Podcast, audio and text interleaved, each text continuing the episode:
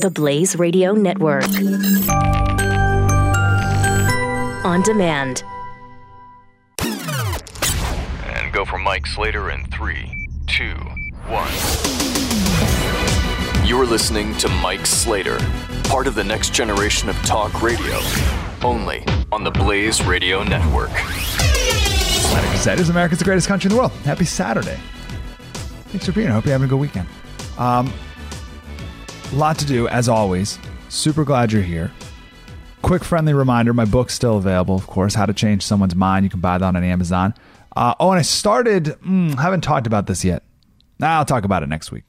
Uh, if you go to our Facebook page, you'll see all you'll see the announcement there. So search for the Mike Slater Show on Facebook, and let's hang out there throughout the rest of the week. I hate we can only hang out on Saturdays, so uh, Facebook's the best way to stay in touch. And then on Facebook, you'll see the announcement of a new project that we are embarking on as well. But in the meantime, we got a good three hours planned for you here. So I want to do our uh, our Statue of Liberty segment to kick off our three hours here. I feel like a Statue of Liberty segment comes up every once in a while. I think we did a short one last week, but um, this is important stuff to know because it will always keep coming up forever.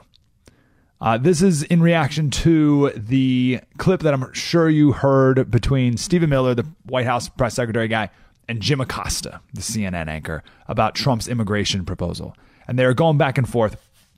And, and Jim Acosta brought up the Statue of Liberty.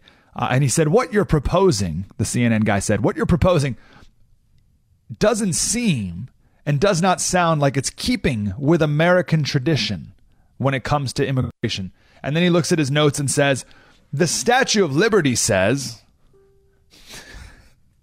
which I just, just need to pause on that.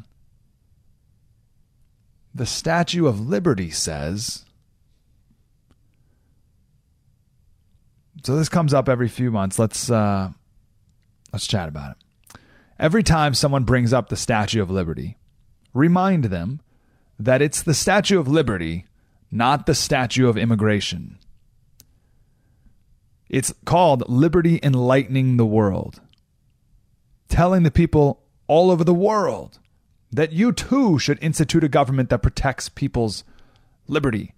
It was not the statue of immigration to light the path to come here, for everyone in the world to come here. The poem may have done that, but the poem isn't law. The poem isn't policy the Statue of Liberty says, like that's not the same as saying, well, statute 432 of of act like that's that's statute and statue are different thing. There may be a statute of liberty that says something, that's a law, but the Statue of Liberty, it doesn't matter what it says. It's it's a poem. Oh, but Slater, why are you being such a hate monger? The statue represents so much to the immigrants who came here on boats to New York City. Okay, let's chat about that. Uh, immigrants did not go to the Statue of Liberty. They actually did not even go to New York City. They went to Ellis Island. So if anyone, you're talking to someone and they bring up the Statue of Liberty, make sure you also get into a conversation about Ellis Island because that's what really matters. It's, it, it matters less what the Statue of Liberty represents and more what Ellis Island was. So I think we did talk a little bit about this last week or two weeks ago. So let, me, let me do that quick, and then I want to go a little deeper. Um, if you've been to Ellis Island, it's a giant hall, a big room, and on the side are all these examination rooms. So if they saw you get off the boat and stop because you were short of breath, they pulled you aside and checked you for heart problems.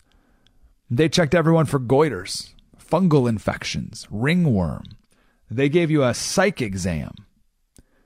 The big inspection was the eye exam. They looked for trachoma.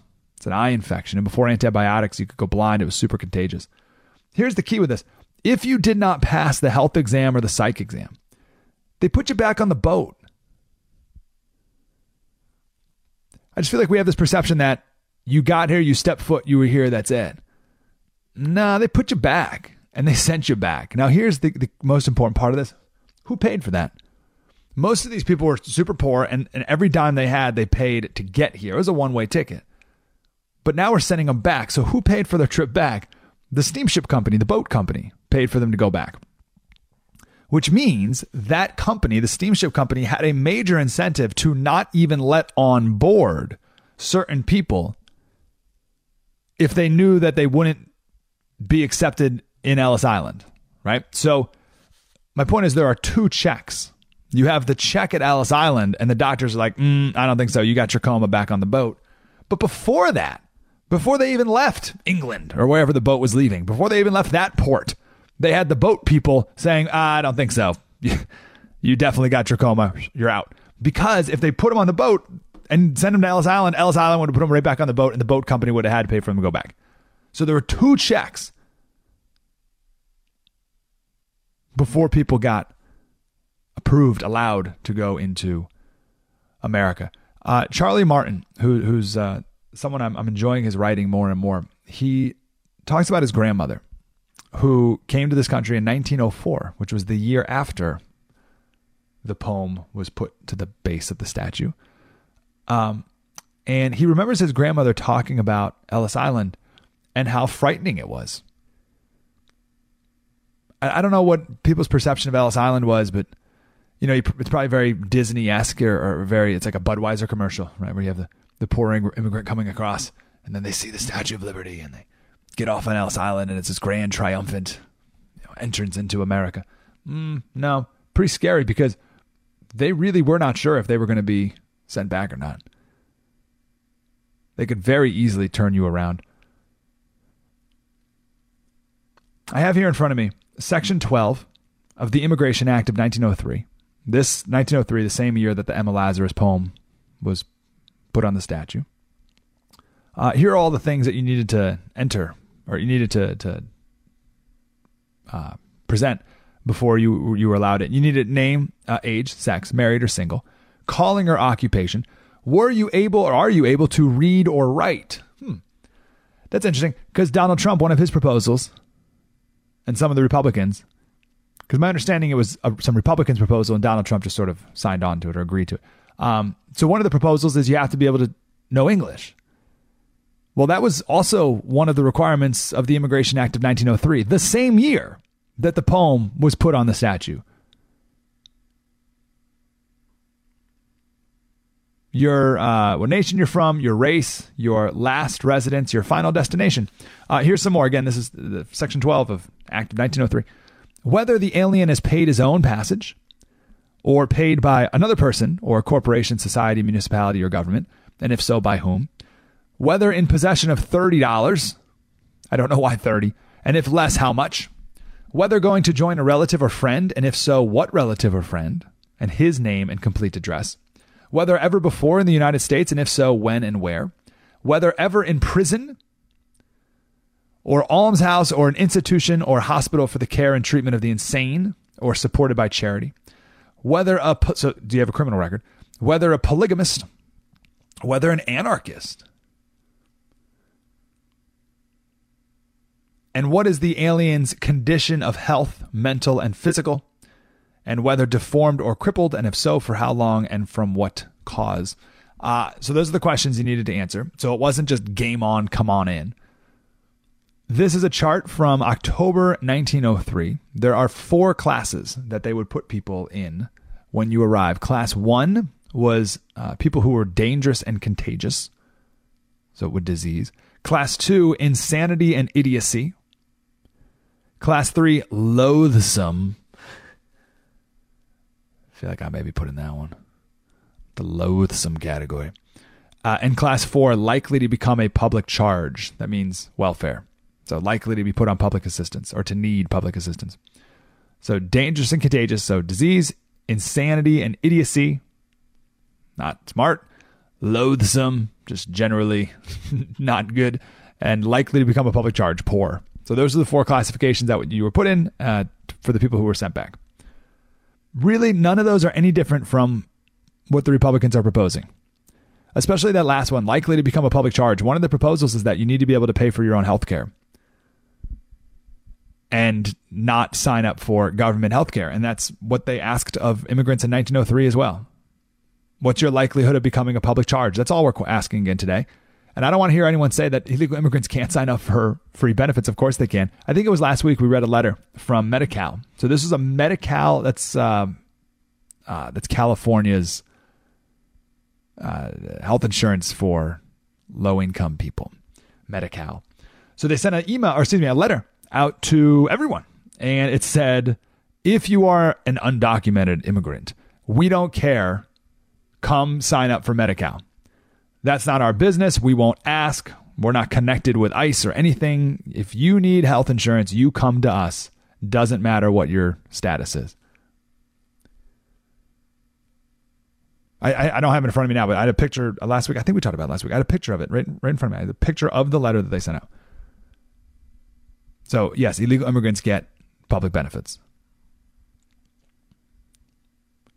Now, in October 1903, people deported, 30 were likely to become a public charge. One person was loathsome, one was insane, and 61 had diseases. Those all, all those people were put back on the boat, sent back. That's just October 1903. And remember, that's the second test. The first check was whether they let someone on the boat on the first place at all. So the poem, Give me your tired, your poor, your huddled masses yearning to breathe free. That's great. Beautiful poem the actual immigration policy of that exact same year and that time was to admit healthy immigrants who could support themselves, which is pretty much what Republicans are suggesting today. 1 900 3393. I want to come back and talk about meritocracy, and I want to talk about letting quote unquote letting people in. You know, when we talk about letting people in, we usually refer to immigrants coming into America, but there's another major institution in America that involves quote letting people in that the progressives are in control of and they're pretty demanding themselves. And actually pretty racist too about it. We'll talk about that next. Mike Slater Show, the Blaze Radio Network. Spread the word. You're listening to Mike Slater on the Blaze Radio Network.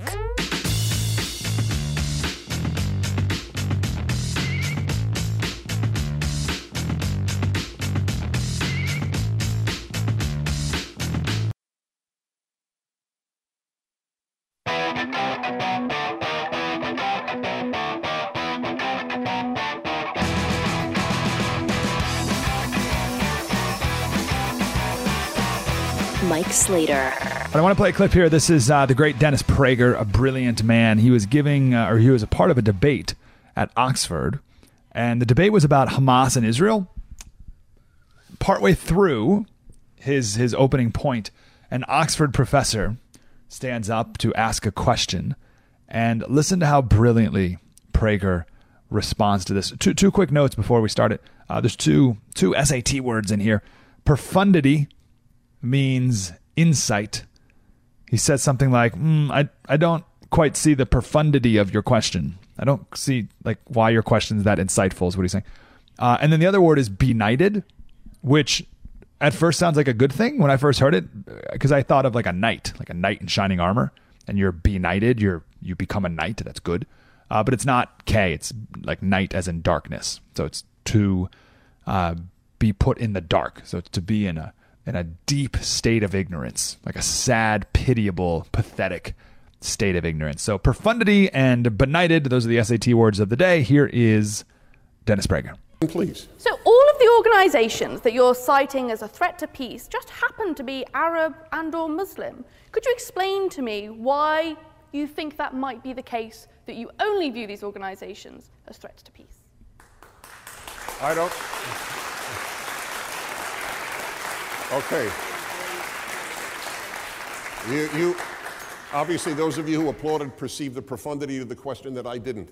I don't quite understand. They are all a threat to peace. That is correct. Why did I only pick on Arab Muslim? I said Boko Haram. That is not Arab.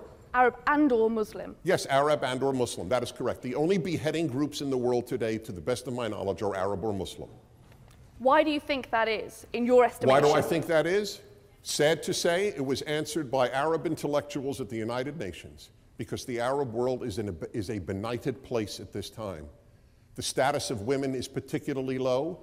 The Arab world translates fewer books in a year than uh, in, in 10 years than Greece, the entire Arab world translates fewer books than Greece does in one year. There is no interest in the foreign world. It is a benighted world, the Arab world. It is a tragedy. This is not anti Arab. If you love Arabs, you have to understand how low the level, the moral level of the Arab world at this point is. And that has nothing to do with individual Arabs who may be saintly, but that is the, that is the dominant moral state. You are taught that you cannot judge civilizations as if Britain and, and, uh, uh, and Mali are on the same moral level. That is, to, that is to give up on hope for humanity, to claim that there is no civilization that has produced something better than something else. So that, that, that is the mm. tragic reason. They're not beheading people uh, in, in Western civilization. They are in the Arab and Muslim worlds, and not the entire Muslim world. Let me stop there. So now, why? Then? I love that line. To, to say we can't distinguish between civilizations is to say that there is no civilization that has ever produced something better than someone else. And that is not only wrong, but that is the opposite of enlightened. Right? We're told that to think that, to, to think in this multicultural uh, lie, that that's the enlightened thing to believe. Uh, it is quite the opposite. We don't need more Yemen culture or Saudi culture here in the United States of America. We need to be able to intellectually define aspects of different cultures and discuss things that are compatible. Maybe even talk about things that are that are that are better of, some other cultures some other aspects of other cultures that are better than ours and, and, and maybe think about bringing uh, more of that into america and actually being more of that here in america. For instance uh, uh, in asian cultures there's more respect for elders right? So maybe that's something we should be more of here in america and we should allow uh, different cultures in here that also have that same thing too, right? I mean, and I understand it's difficult to socially engineer a nation, right? That's not exactly what I'm talking about, but to to to totally throw the whole concept of a difference in culture, uh, the, in the difference of cultures is is uh, clearly not wise. All cultures are not the same. I ask again, what part of Yemen's culture do you want more of here in America? Last week, we talked about a very, very simple difference. I think if you were to take two cultures that are most alike, it'd be American culture and British culture. And that would make sense, right? I mean, we came from England, right? So that, those are the two cultures that are most alike. And last week, we told the story of uh, washing machines, washers and dryers in London and in England and you're all of Europe are total garbage. They're the easy bake oven of appliances. They're absolute, they're atrocious. And everyone knows they're terrible. They don't wash your clothes that's what they put up with them. Because their culture, and it's always been this way, at least the last 200 years, their culture has always been to accept things the way they are. Keep calm and carry on, right? That's their very that's their mantra in, in, in England. This is uh, from an anthropologist. She wrote a book called Watching the English. She said that the British have a mindset of a sense of passive resigned acceptance. An acknowledgement that things will invariably go wrong, that life is full of little frustrations and difficulties, and that one must simply put up with it. Now, we use the silly example of washers and dryers, right? That's a little frustration and difficulty when your clothes don't get clean and your shirts don't get dry. But they just put up with it, which is, meh, that's the way it goes. Not in America. We'll never put up with that. Not a million years we would put up with dryers that don't work properly. Don't dry your clothes.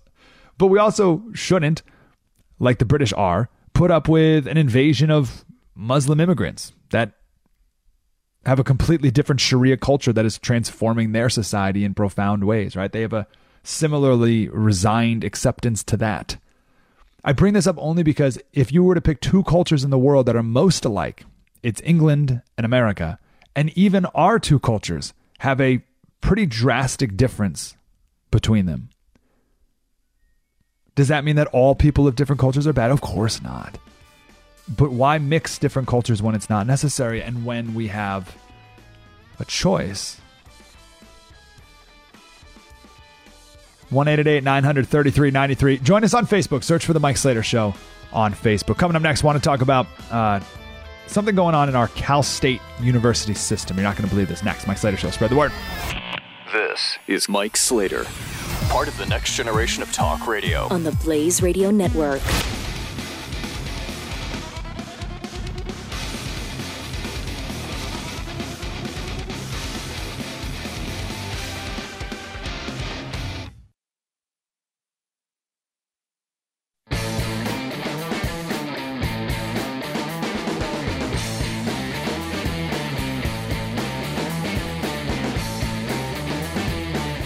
Eight eight eight nine hundred thirty three ninety three. Mike Slater is on.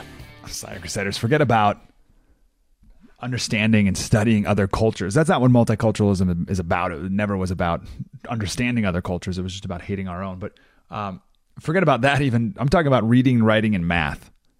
Uh, I have seen no better example of the failure of the K through 12 education system, specifically in California, than what I'm going to share with you next. The example that I've been going to the last month or so about the failure of the K through 12 system in America is the story of six high schools in Baltimore. Actually, to be fair, I think it's five high schools and a middle school. So six schools, big, like normal sized schools, so hundreds of kids. S- six schools, not one student who can read at grade level. Not one. Out of six schools, there's not a single student who can read at grade level. It used to be you have six schools and maybe there's one student who can't. Now it's there's not even one student who can. How do you you you literally can't get worse than that. But I want to share a specific California story. We've talked before about the percentage of kids who go on to college who have to take remedial classes. So in California, we have three levels of higher education. You have community college, and then above that, you have the Cal State system, and above that, you have the UC system, University of California. So you have community college, above that, Cal State, and then the UC system, like Berkeley. Uh, we so UC would be the smart kid, the smartest kids go to UC. 20% of kids who go to the UC system have to take remedial classes because they can't read and write and do math. In the UC system, it's 40%. 40% of kids who graduated high school who go on to the UC, the, excuse me, the Cal State system, 40% have to take remedial classes. Which obviously makes you think, well, how could they have graduated in the first place? How could they have gotten into college? They still have to take remedial classes. So Cal State says, "Whoa, there's way too many kids who are taking remedial classes. We have to, uh, we have to solve this problem." So you know what they decided to do? They just got rid of all the remedial classes. Gone. No more. No more remedial classes. What? Uh, here's our local paper. Currently, students who enter Cal State without demonstrating, I don't know how many. I think there's maybe 20 Cal States across the across the state. Uh, students who enter Cal State without demonstrating college readiness in math and or English are required to take up to three traditional remedial classes before they're allowed to enroll in courses that count towards their degrees. If students do not pass these remedial courses during the first year, they are removed from university rolls. The problem with these non credit remedial courses is they cost students more time and money, keep many in limbo, and often frustrate them to the point that some eventually drop out. So, because of that, they just got rid of them. And I know you're asking, well, but they don't know how to read and write. And getting rid of the courses doesn't, they still don't know how to read and write. No, no, don't worry. They're replacing it with something. What are they replacing it with? Uh, students and faculty will spend the next year coming up with new and creative curriculum in math and English for first year students. Hmm, that's awesome. New and creative curriculum, which I guarantee you will result in kids not knowing how to read, write, or do math at the end of that year. But they're going to spend the next year coming up with it. That amazing? So I, I I'm a loss for for words honestly with this whole thing. It's this is so incredibly frustrating. You have high school kids or kids graduating high school who can't read and write. They go to college, still can't read and write. Forty percent of them, which again is a huge indictment on the K through 12 system. But then they go to this Cal State, they go to college, and instead of Cal State trying to improve their reading and writing, or better yet, I think not accepting them if they can't read and write in the first place, they just say, well, whatever. and just keep them in school, keep these kids in college not knowing how to read and write. What the heck? Imagine you're a professor. Let's say you're a, a philosophy professor or heck, psychology, whatever. And you have now all these students who can't communicate their thoughts to other people. That's what I mean. That's why it's important to be able to. So it's important to be able to read so you can listen to other people's thoughts. It's important to be able to write so that you can communicate your thoughts. And there are kids who can't do that. They don't know how to spell. They don't have proper grammar. They they don't. They can't turn a phrase. They can't write out their ideas. And you're a psychology professor, and, and you're you're grading papers of people who have the the ability of a of a eighth grader. What is this? And you know Cal State's just going to graduate these kids now still not knowing how to read or write. So there's three reasons why Cal State is really doing this. They're not going to say this out loud, but these are the three real reasons. Number 1, it's all about graduation rates. Uh, this is from the article. Cal State has committed to doubling its four year graduation rate from 19% to 40% by 2025. So, right now, the Cal State graduation rate is 19%. What? What the heck is that? That's awful. 19% of kids graduate? Wow. Um, so, they just want to increase the graduation rates because then that, uh, you know, oh, look, more kids are graduating. That means we're doing a better job teaching. Reason number two is that colleges, and this is true across the country, colleges think that students are customers. This has changed in the last couple decades here. This this idea that students are customers. They're not. They shouldn't be. Because if college kids are customers, it means they're always right. And it means that they will be catered to and served and treated like kings. I want to play coming up a little later a clip of Adam Carolla. I'll give the context to it in a second here, but Adam Carolla has a great line. He says, "Yeah, yeah, kids are the future." But adults are the present. And adults need to be in charge today. And if we don't do a good job of that, then we're going to screw up our kids and therefore our future. So, this is the head of Cal State. He says, having so many students start their freshman year being told that they're already behind, check this out, doesn't help foster a sense of social or academic belonging. So do you see what it's about? It's all about your a student's, a customer's sense of social belonging. Or even their sense of academic belonging. What does that mean? Do do you know how to read and write? If you don't, then you shouldn't feel academic belonging. You should feel like you don't belong. And you should be inspired, therefore, to fix that and learn to read and write and do math. So then you will start feeling like you belong. Because right now, quite frankly, you don't. So instead of helping the kids who don't know how to read and write learn to read and write, they're saying no one needs to know how to read and write. And this is college. The third reason they're doing this, it's all affirmative action stuff. This is the chancellor of the community college system. Uh, she says this is the right approach for all of public higher education.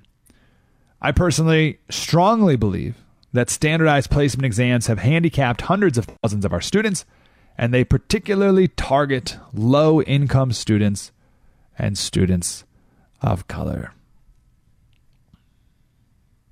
We've been putting many students in remedial courses that don't belong in those courses and making it harder for them to complete their college education.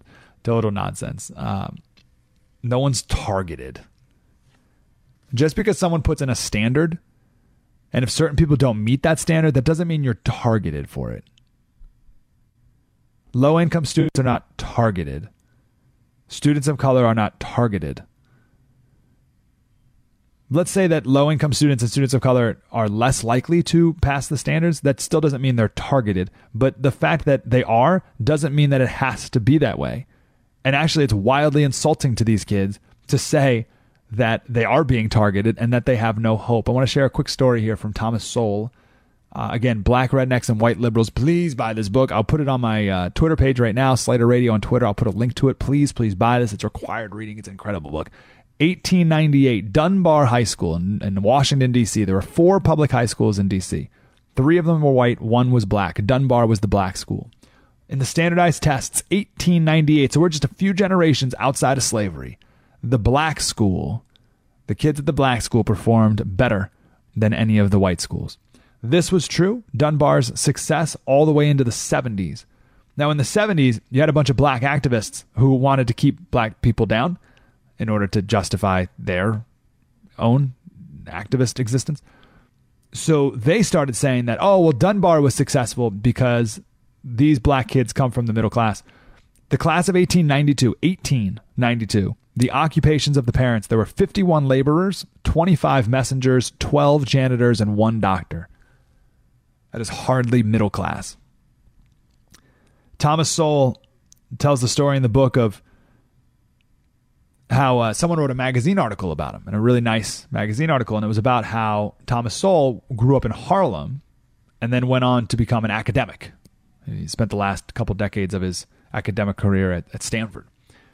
And when this magazine article was released, he got a letter from uh, from a black man around the same age who was a lawyer, a big high powered lawyer, who said he was amazed at the magazine's tone that Thomas Sowell's experience from Harlem to academia was unique or unusual. Like, oh my gosh, look, this, this man grew up in Harlem and went on to be successful. What?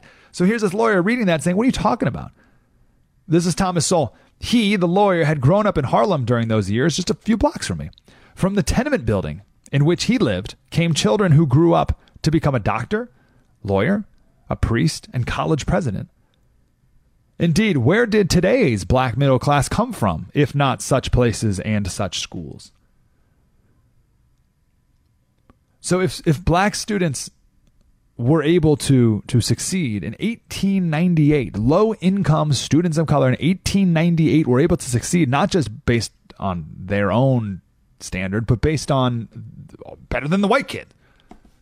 That was true in 1898, but we're, we're telling kids today that it's not possible in 2017. So many excuses from the adults who are supposedly there to help kids succeed and thrive. This is so bad. It's so pathetic. No more remedial classes at Cal State, not because no one needs them, but because every it's all now just remedial, isn't it? 1 900 3393. I'm going to put that book, Black Rednecks and White Liberals by the great Thomas Sowell, on my Twitter right now. Slater Radio on Twitter. Please buy it right the second. It is fantastic. It is perspective blowing. It, this is a book where I, I had to stop underlining because I was just underlining every single paragraph. It's every single word is gold. It's amazing. Check out Slater Radio on Twitter. I'll put a link to it there right now. Mike Slater Show, the Blaze Radio Network. Spread the word. You're listening to Mike Slater. on the Blaze Radio Network.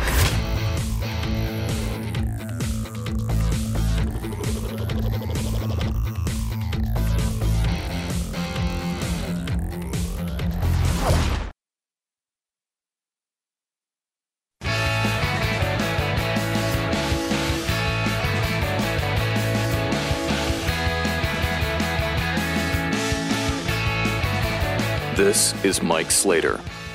my last point here, and then I want to talk about artificial intelligence, which these kids will be in for a rude awakening when they don't have any jobs when they graduate anyway. But um, we're doing our kids no favors. There's no, there's no surprise that there's a correlation between grade inflation, uh, lowering of standards, a removal of, of real curriculum, a removal of the classics, a removal of Western literature, uh, and and and again, just a general lowering of the standards and an increase in anxiety and depression from younger generation. There's a direct correlation between those two things for a reason. Julie Haims is a mental health professional at Stanford, and she says, or she did a study of 100,000 college students over 153 campuses and said that within the last 12 months, 84% of kids felt overwhelmed, 60% felt very sad, 57% felt very lonely, 51% felt overwhelming anxiety, and 8% seriously considered suicide. So, what do these kids have? What, what they?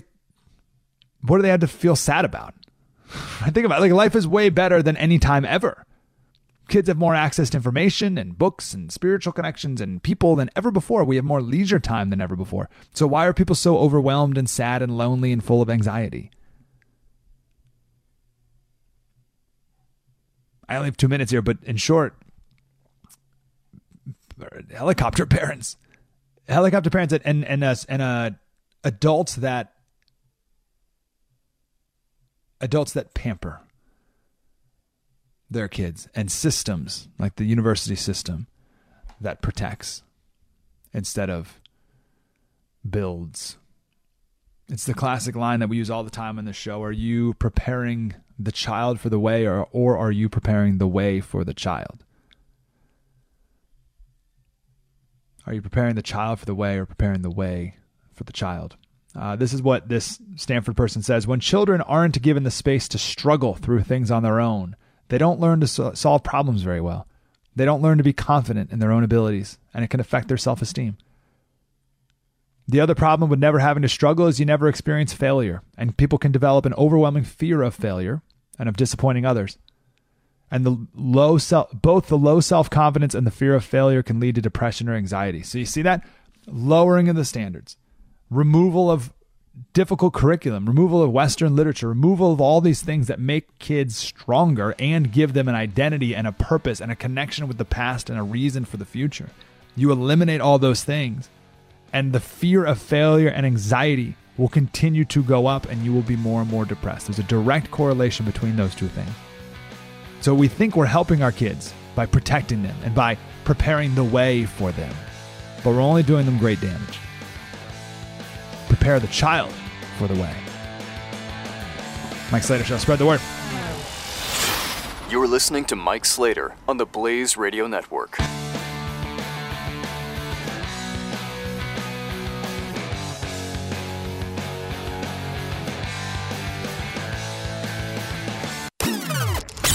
And go for Mike Slater in three, two, one. You're listening to Mike Slater part of the next generation of talk radio, only on the Blaze Radio Network. It's America's the greatest country in the world. Thank you for being here. Happy Saturday. Um, I want to talk about some artificial intelligence. Again, we're going to talk a lot about it forever until it slams all of us in the face, and I'm not. I don't feel like I'm the only one talking about it anymore. So I'm watching this speech given by the CEO of IBM. Real quick, let me tell you why I'm talking about this so much. So I think that uh, almost everyone's job will be replaced by a machine. And I feel like this will be different than the Industrial Revolution, where 99% of Americans were farmers, and now less than 1% of Americans are farmers. But that doesn't mean 98% of people are unemployed, right? We found other jobs.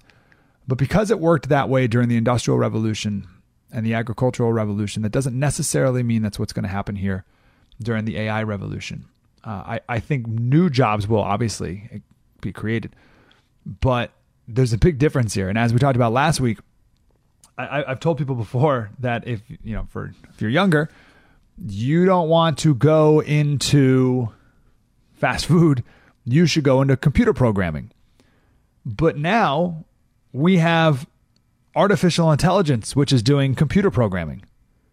So we have computer programming that's programming computers. So even the computer programmer's job is going to be replaced by artificial intelligence. And I think almost everyone's will. And that's why I think it's very important. And then I'm not sure what society looks like when no one works. It's bad enough in a society where 10% of Americans aren't working. What does it look like when 90% of Americans aren't working? I don't know. I'm not sure. So I'm watching this speech given by the CEO of IBM, and she's saying all the well, I was going to say she's saying all the things we've been saying, but I, I'm I've been saying all the things that she and other people who are talking about AI have been saying, and how it's going to take over everything and change everything. And she used the example that we used uh, that there will be no more radiologists anymore. I don't think there will be any more doctors anymore. I was talking about this on a Facebook Live. So I should I'm sorry, I should say this. We do I do a Facebook Live. I try to do one every day.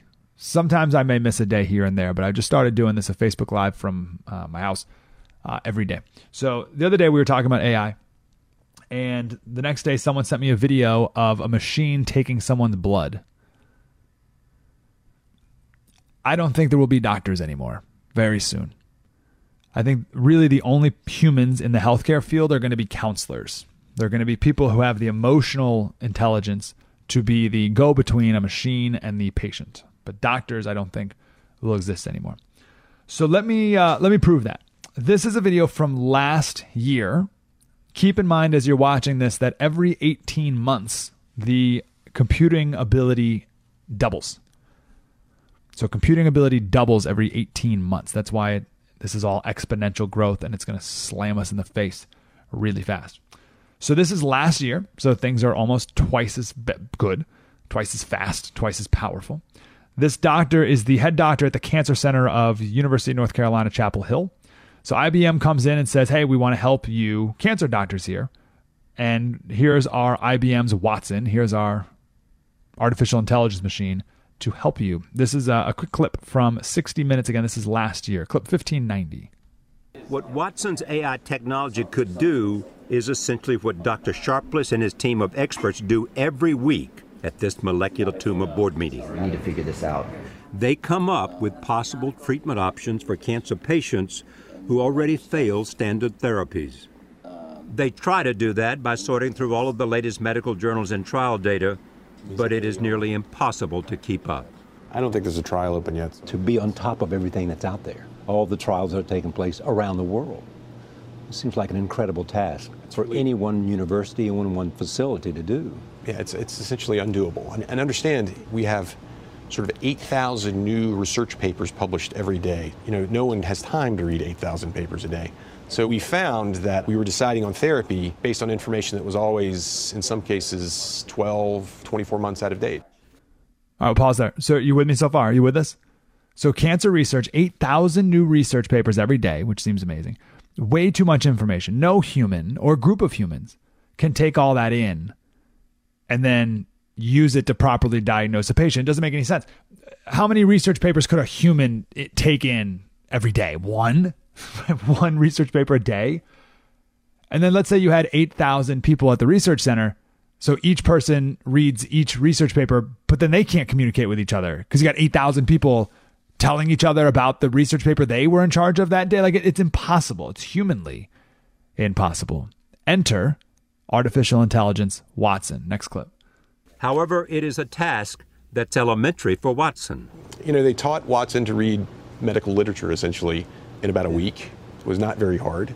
And then Watson read 25 million papers in about another week. And uh, then it also scanned the web for uh, clinical trials open at other centers. And all of a sudden, we had this complete list that was sort of everything one needed to know. Did this blow your mind? Oh, it totally blew my mind. There you go. 25 million medical papers in a week. It read 25 million in a week and can diagnose people with cancer better and more thoroughly than the human doctors could ever dream of. So tell me why there will be doctors anymore. Add to this a machine that, with a drop of blood, this already exists, with a blop, drop of blood can detect hundreds of diseases instantly. You take that diagnosis. So let's say you put your drop of blood in a machine that everyone will have in their house. Drop of blood says, oh, you have this illness. Sends that information to a pharmacist, which is also a machine.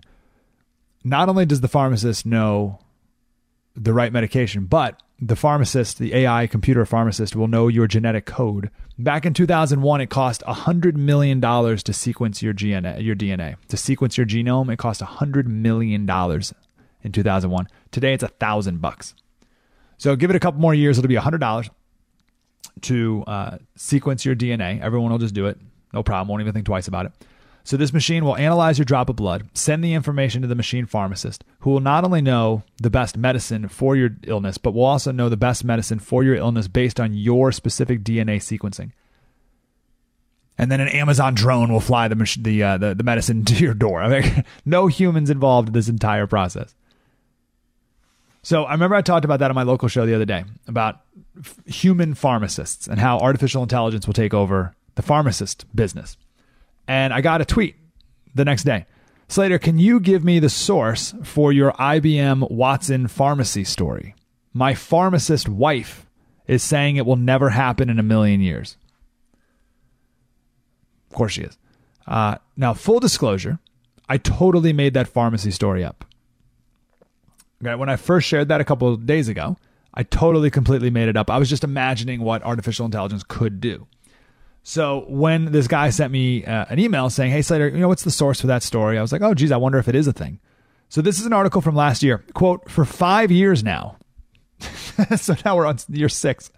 University of uh, UCSF, University of California, San Francisco Medical Center, has relied on an automated robot pharmacy to fill prescriptions and a fleet of thousands of autonomous bots to deliver them around the hospital.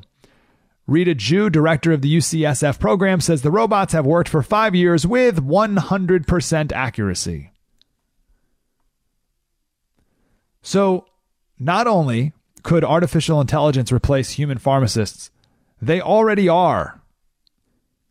This person says it will never happen in a million years. It happened six years ago. Why? Why? Why AI over humans? It is impossible for a human to understand every drug and every drug's interaction with every other drug and every drug's interaction with your DNA. That's impossible for a human, not for AI. And the truth is, humans aren't very good at dispensing medication. Um, I, we, I got to take a break here. We got more to do. But if you're interested in more, just Google dispensing errors. There's a ton of research on this. They say about 4% of prescription dispensing is wrong and harmful.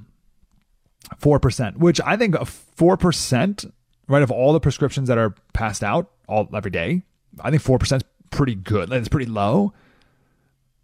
But a robot makes zero errors. And also, if you're that one person who has the wrong prescription, that's a big deal. But a robot has zero errors and is probably cheaper and faster and doesn't take time off and doesn't sue their employer. So, of course, pharmacists will be replaced by machines. They already are. And also, of course, everyone thinks their job will be safe from robot replacement, but it probably won't.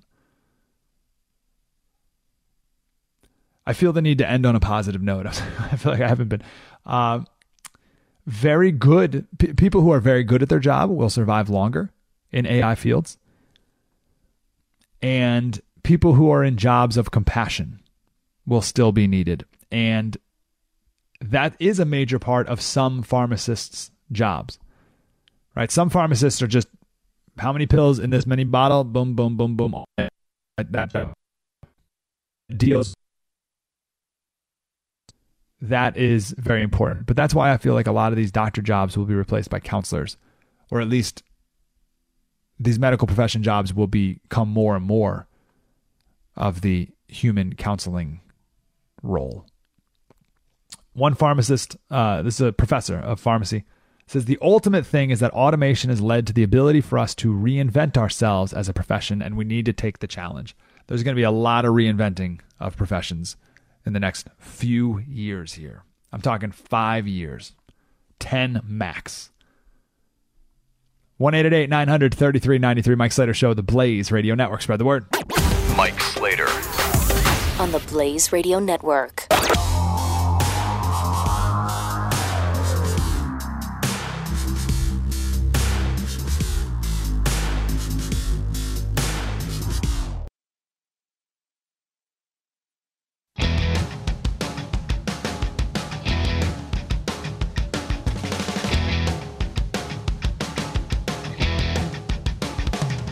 You're listening to Mike Slater. All right, now one more AI topic here: uh, self-driving cars. Remember last week we were we, I talked a little bit about self-driving cars, and then someone on my local show called in and said, "Slater, you're out of your mind. Uh, self-driving cars are not going to happen. They're not going to be widespread. No chance." And I, I, told, I think I told you. I think we talked about this last week. Actually, I went home and a couple hours after that conversation and saw that Elon Musk in, in unveiled the new $35,000 Tesla. So once this officially goes on sale, and I know there's a huge back order now, but once this goes on sale and is no longer back order, this thing will be all over the place. And I, I again, I think I, I shared this too that the uh, guy at Motor Trend, so the guy who tests cars at Motor Trend, said he rode in an Alfa Romeo to the track to test the Tesla. And he said the Alfa Romeo felt like a west a wet sponge by comparison. Right, so these are car guys who are saying, "Oh my gosh, this Tesla thing is out of control, unbelievable, thirty-five thousand dollars," and the price is only going to go down and down and down.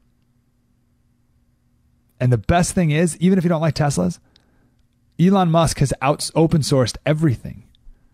Every single technology in a Tesla is open source, which means it's available to everyone. So Ford, whoever, can take the exact same technology that Tesla is using and make their cars with it. Total game changer. So yesterday, I saw a new Mercedes. Actually, I think it's on the front of Drudge. I think if you go to Drudge, the, the front page has the new Mercedes, and, and Mercedes is making a point here that this is not a concept car. You see these concept cars, right? They have these car shows and they'll bring out these concept cars and they're ridiculous. They're totally out of control. They have no no way will they ever be actual cars that people buy or make or where they just look ridiculous. I don't even know why they do it to be honest. But Mercedes is saying, "Oh no, no, no, this is not a this is not a concept car. This is a car that we're going to be making here very soon." And the inside of it looks like a living room. And the car the seats all turn to the middle and there's a table there and just completely self-driving. So imagine what the world looks like and what our life looks like no more driving, where you just dr- are driven places. Everything changes. Now, I want to give a little, a little context to this and talk about how these changes aren't new, they're just different.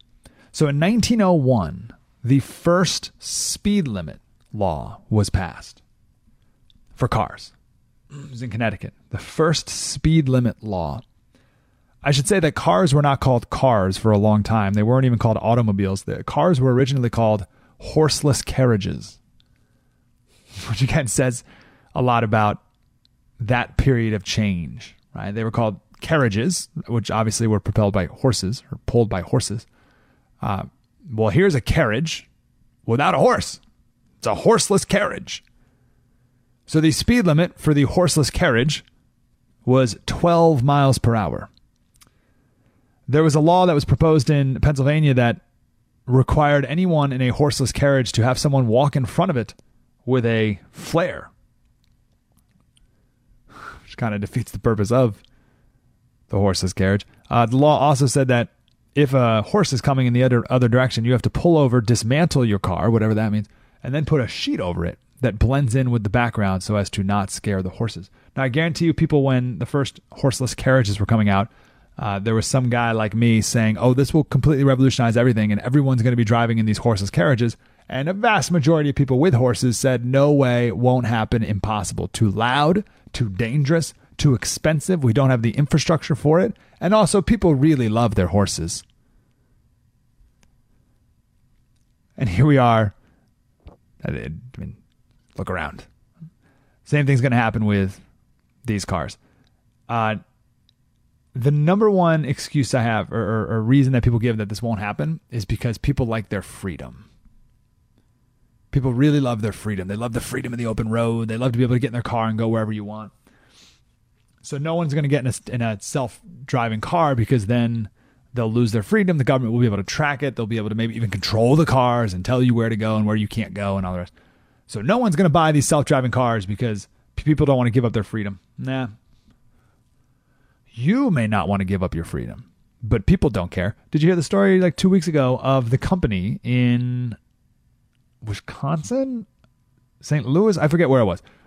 But a company where people voluntarily microchipped themselves. They they voluntarily injected a, a rice-sized microchip in their hand to make it easier for them to buy a Twix at the snack bar.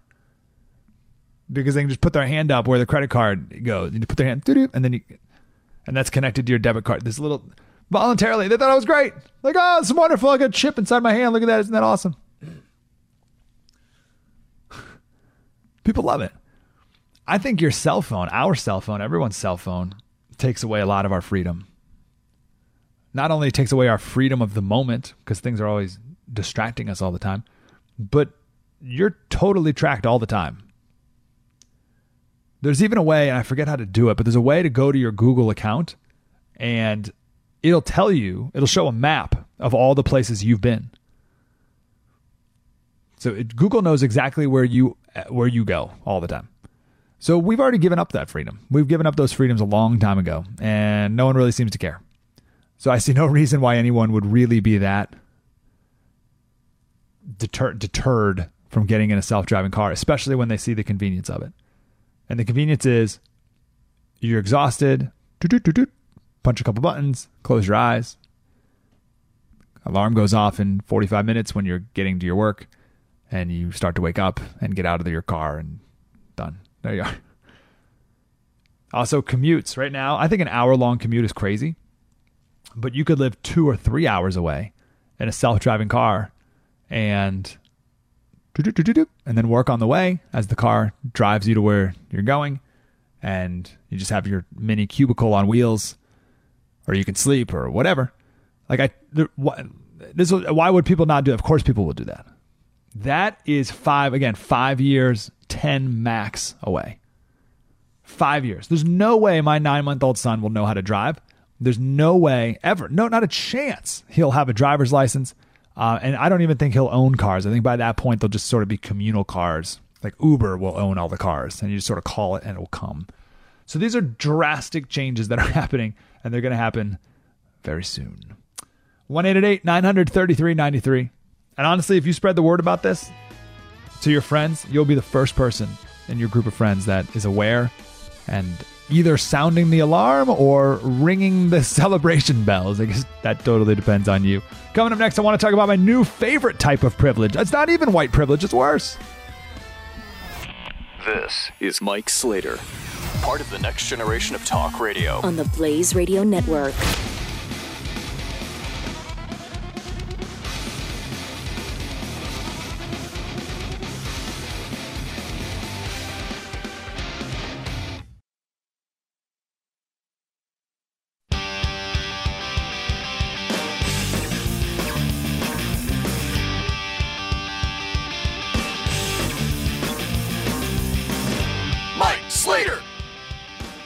Sarita said, I love what you said about preparing our kids to deal with the world as it is. Think kids today can be helped? Yeah, absolutely. Um, here's what I said that the line, it's not my line. It's, um, are you preparing the kid for the way or are you preparing the way for the kid? So think of, like, make it literal. So a path. If you're preparing the way for the kid, then you are going in front of your kid and you're, um, you know, filling in this hole and clearing away this tree. And here's a bump, and we're going to level that off. And here's a little uh, water. Uh, I'm gonna I'm gonna build a little boat for my kids so they can get across the water. So th- like you're preparing the way to make it easy for your kid to just do, do, do, walk. Or are you going to prepare your child for the way? Meaning, I'm going to give my kid the skill sets to build a boat. I'm going to give my kid the, the skill sets to know how to climb the the bump in the road, climb the mountain. Uh, I'm going to teach him how to clear the tree. Right, right. See the total, total, total difference there. So I think we're off on on that. Sarita, I hope that uh, hope that helps. Uh, I found my new favorite type of privilege. This beats even white privilege, which is a total pile, and we don't have time to go into that. Actually, on my Twitter, Slater Radio on Twitter, I put a link there to. It's up there, right? Yeah, yeah. Uh, I put a link up there to Black Rednecks and White Liberals by Thomas Sowell, which is a fantastic book. You have to read it. You have to read it. Must read it. Uh, put a link there on Twitter, Slater Radio on Twitter. Please buy it. And in there, it will, it was written a while back, but it will destroy the whole Black Lives Matter white privilege argument in a couple pages. It's fantastic. But now we have a whole new level here the problem with the white privilege narrative, among other things, is that I think it gives people an excuse to not do the right thing and to not act the right way and to not achieve and to not strive and to not build character. Because we tell kids that no matter how they behave or what they do, the system is working against them. They can't succeed. You can't be successful no matter what you do. Thomas Sowell tells a story of how he was at Marquette and a black student stood up and said he wanted to join the military, but he couldn't because he was black. This was like three years ago. He said, What are you talking about? He's like, Oh, yeah, the, the, the, the system's out against black people. And he said, Have you ever heard of the Tuskegee Airmen? What do you, what, what is your, of course, black people can, but this is what our kids are told that no matter what you do, you can't succeed. So now we have a new privilege that's even worse than that cognitive privilege. Oh, maybe the first time you've ever heard that. This is exciting because you're going to hear a lot more of it.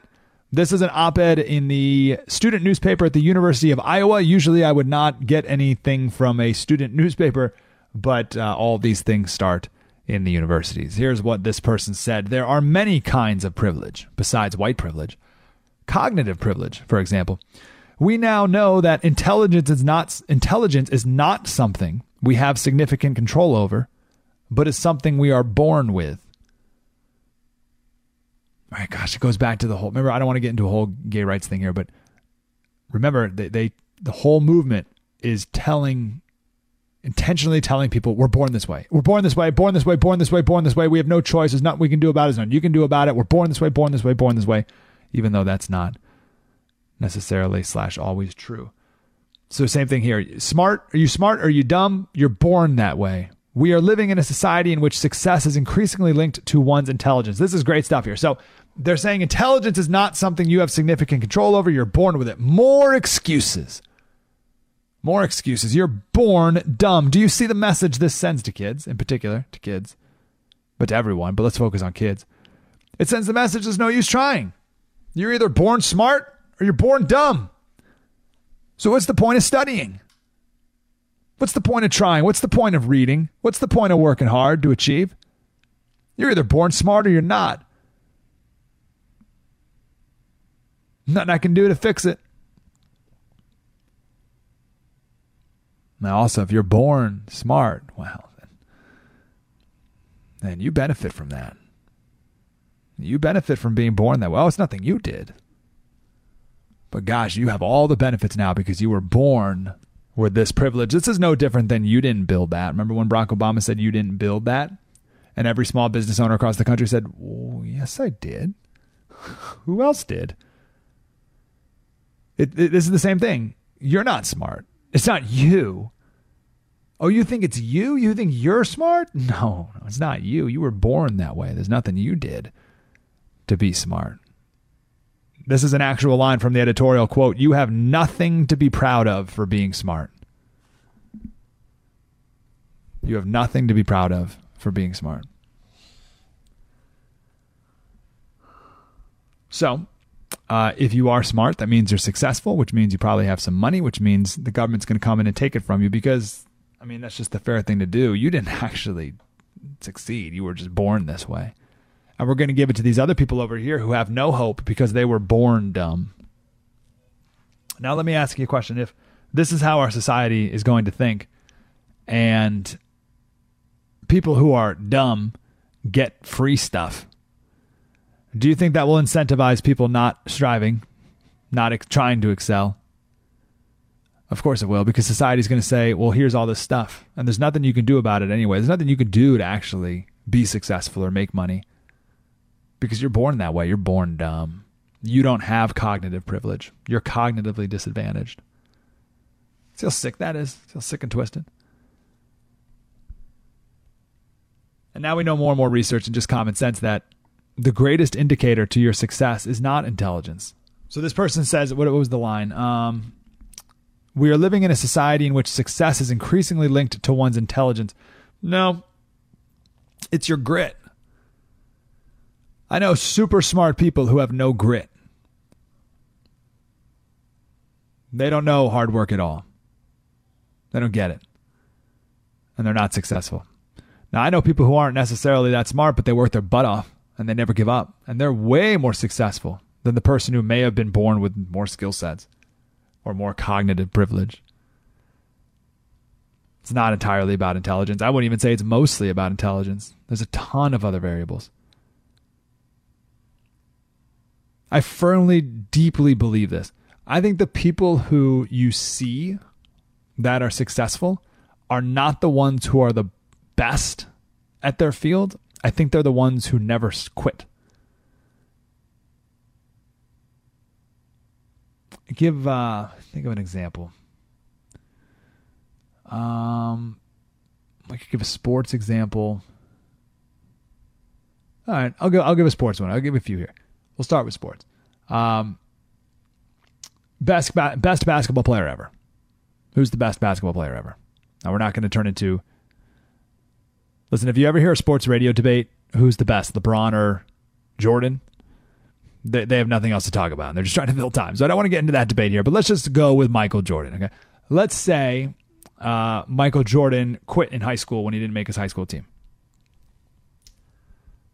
Then who would be the best basketball player ever? Okay, then it'd be LeBron. Okay, everyone say LeBron. But now we're going with so so so why? But why is it Jordan? He just quit. Now let's say uh, it's because he didn't quit. Let's say he did quit. We would never know. We would never know that LeBron really wasn't the best. It was this other guy, Michael Jordan. But no one would have ever heard of Michael Jordan. So we would say that LeBron is the best, but he's not really the best. He's just the best who didn't quit. There was another guy who was better, Michael Jordan, but he quit.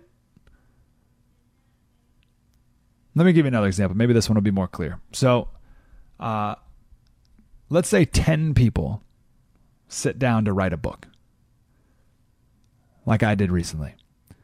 I may be the sixth best writer of the 10. I'm definitely not the best. I don't think I'm the worst. Somewhere in the middle of the pack. Let's say I'm the sixth best writer of the 10 people. So there's five writers who are better than me. Of those five writers who are objectively better writers than me, one of them never got started. The other got discouraged. The third is a huge jerk, so no one would edit the book for him. The fourth is really greedy and demanded too much from the publisher, so no one would publish it and the fifth was too scared to finally finish it and send it out. I was all of those things. I never got started. I got discouraged. I didn't want anyone to edit it for me. I demanded too much from a publisher, and I was too scared to send it out. But in the end, I overcame all those and I got it published. It's out. Now, I'm not the best writer of those 10. I'm the sixth best writer. But I had the, if you will, grit and didn't let those things stop me. So I published it. So now of the 10, well, I'm the one who got published. Well, the, the, the, the, the three people who are not as good writers, they also got theirs published. But of the 10 who did get published, I'm the best. But am I really the best? No, I was the sixth best. There were five better than me. Five of them were better than me. They just never got it done. So if you just look at the end result, I win. Does that mean I have cognitive privilege? Well, no, there's five other people there who are smarter than me. There's five other people there who are better writers than me. It was all the other attributes that got me to the finish line. More than just writing ability. Perseverance, determination, building relationships, taking a risk, not being greedy, all, right, all these other things that have not that can be combined in one word grit, but not about intelligence and not about writing ability. It's those things that really matter. Does that make sense? Intelligence is a variable to success, but it's not the variable, not by a long shot. So, this whole cognitive privilege poison that will now be peddled out by the left is the most poisonous of the poisons yet because it doesn't even have to do with race. So this that means everyone is going to be included in this. And anyone who's looking for an excuse to not succeed and not strive and not thrive and not do their best, well, they got a good one right here. Oh, I was born dumb. And that guy who I'm jealous of, who did succeed, well, he was born smart. And life just isn't fair. You see how that doesn't end well? That's what's next. One. This is Mike Slater on the Blaze Radio Network.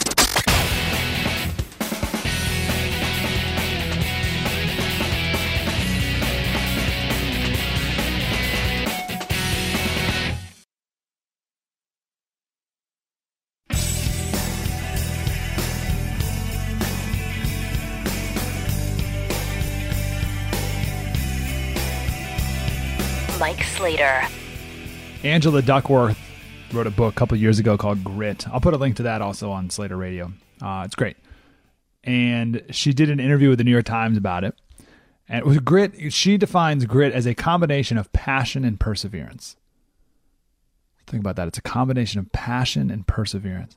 She said, My lab has found that this measure, grit, beats the pants off IQ, SAT scores, physical fitness, and a bazillion other measures to help us know in advance which individuals will be successful in different situations. I completely agree with that. I feel like the biggest indicator to, success is not your intelligence, it's your grit.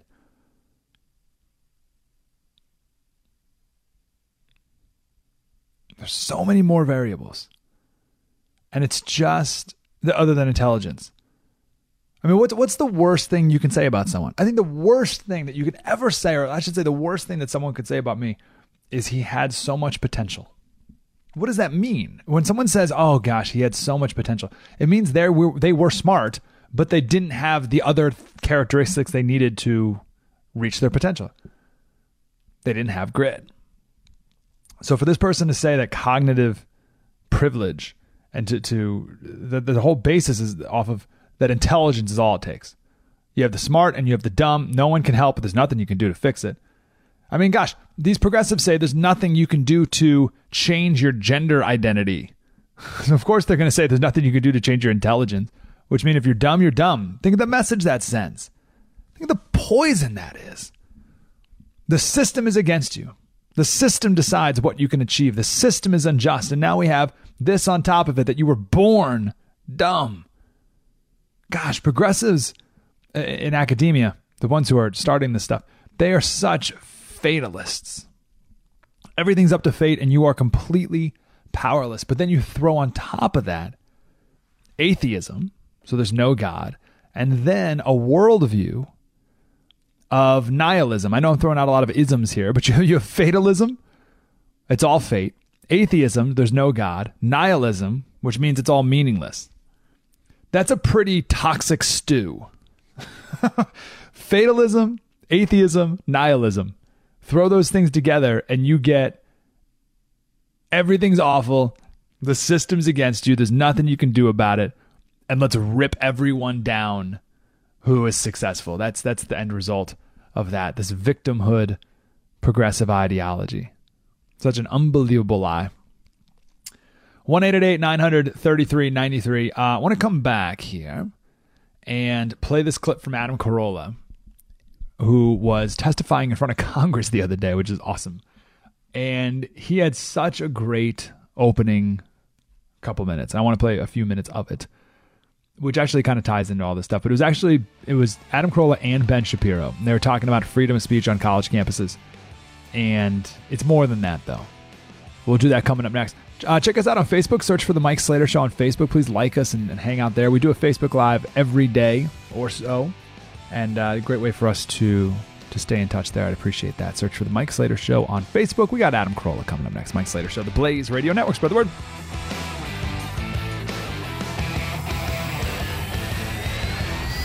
You're listening to Mike Slater Part of the next generation of talk radio. on the Blaze Radio Network.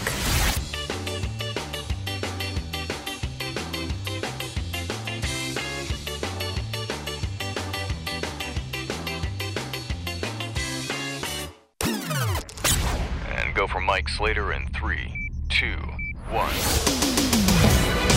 You're listening to Mike Slater, part of the next generation of talk radio. Only on the Blaze Radio Network. Crusaders, America's the greatest country in the world. I can't believe it's the third hour already. Uh, super glad you're here. Please like us on Facebook. You can search for the Mike Slater Show on Facebook. Um, and, and like us there, we can hang out all week. We just started doing Facebook Lives. We try to do one every day. Uh, and everyone we've done has been like long, like, like 45 minutes or so. So we get to hang out for a long time, which is cool. Uh, Sue, if you want to be a part of that, please join us over there. And oh, we had a new announcement just a couple days ago that uh, we made on Facebook. So you can find that there as well. Uh, so I enjoy these two people very much. You got comedian Adam Carolla and Ben Shapiro, conservative guy. And these two testified in front of Congress about freedom of speech on college campuses, and they both did an excellent job. I want to start with Adam Carolla's opening remarks. I, I really believe this is as uh, as good as it gets here. Here it is. We're talking a lot about the kids, and I think they're just that kids. We are the adults, and I don't think we are doing the children. I mean, these are 18 and 19 year old kids that are at these college campuses. They grew up dipped in Purell, playing soccer games where they never kept score, and watching Wah Wubbzy and we're asking them to be mature. We need the adults to start being the adults. Um, studies have shown that if you take people and you put them in a zero gravity environment, like astronauts, they lose muscle mass, they lose bone density. We're taking these kids in the name of protection, we're putting them in a zero gravity environment, and they're losing muscle mass and bone density. They need to live in a world that has gravity when you you need to expose your children to germs and dirt and the environment to build up their immune system. Our plan is put them in a bubble, keep them away from everything, and somehow they'll come out stronger when they emerge from the bubble. Well, that's not happening. Children are the future, but we are the present, and we're the adults, and we need to act like it. And I feel that. Um, mm, I love that. It's so good. 100% true, too. And everyone knows it is. But we don't live like this. And our college campuses certainly have not become this. Do we even need to give examples of that? Do we need to give examples? I mean, I don't think we do. You get it. How weak our kids are, how, how we treat them with kids kid gloves. No one can get offended. We can't have a soda stream in the Harvard dining hall because they're made by an Israeli company and that offends Muslims. A soda stream offends like it's completely insane. The Yale Halloween costume outrage. One college group wanted to have a Taco Tuesday, but that was offensive to Mexicans. Another group wanted to bring a camel in for one of their events, and that was uh, offensive to Arabs or something. It's just it makes it makes they're so weak. Dipped in Purell, I love that. Now listen, I have a nine month old. I know nothing. I just want to be very clear. I know nothing, and I'm very aware of how little I know and how much I still have to learn. But the only example that I've gathered so far in my nine months of dadding is Jack rolling over. So I'll be on the couch, and or we're playing on the ground, and he'll be in a position on his back maybe, and he wants to roll over on his stomach, but he can't because you know, his arms above his head and my legs in the way and the blanket's in the way. So he can't just roll over like he normally could. I don't help him. I don't help him. I let him figure it out. Now, before you think I'm cruel, he's safe. No one's in danger here. But if he wants to roll over, what he'll do is he, he, first he does it the the normal way, as if he were just laying on his back on the ground. Just kicks his leg over, boom, he's over. Uh, he's like, oh darn it, that doesn't work. Okay, uh, and then you can see him. He thinks, he's okay. So then he tries kicking his leg a little little hard, and It doesn't. So he moves his shoulder in. It doesn't work. So then he rotates his hips and he tucks his head in. And instead of throwing his shoulder he does it. Try and then he, boom, does it. Beautiful. Huge, giant smile. He loves it. And we cheer him on and we celebrate and we clap and it's great fun. You did it, Jack. Yay, you didn't give up these nine months, right? We got to take what we can do with it. So that's my metaphor for effort and grit. But there's something to it, right? I, I, even at this age, there's something to it. He can't just lay on his back and cry, and we're going to come over and flip him over every time. Do it yourself, kid. I'll always be here for you, but you got to do it yourself too. That's the Slater family philosophy, at least. And that's our philosophy because we love our son. It's not because we hate him, it's because we love him. We will not raise him in a zero gravity environment. I heard a story one time of a kid who was of walking age. How old are you when you're supposed to walk? Like one or so? So this kid was two, well past it, and couldn't walk. And his parents brought him to the doctor because they wanted to know why why their, their two year old couldn't walk. And one of the first questions out of the doctor's mouth was, Does he have any older siblings? And mom said, Yes, he has two older brothers. And the doctor goes, "Well, do do your older do his older brothers ever pick your son up?" Oh, yes, they pick him up all the time. They carry him everywhere.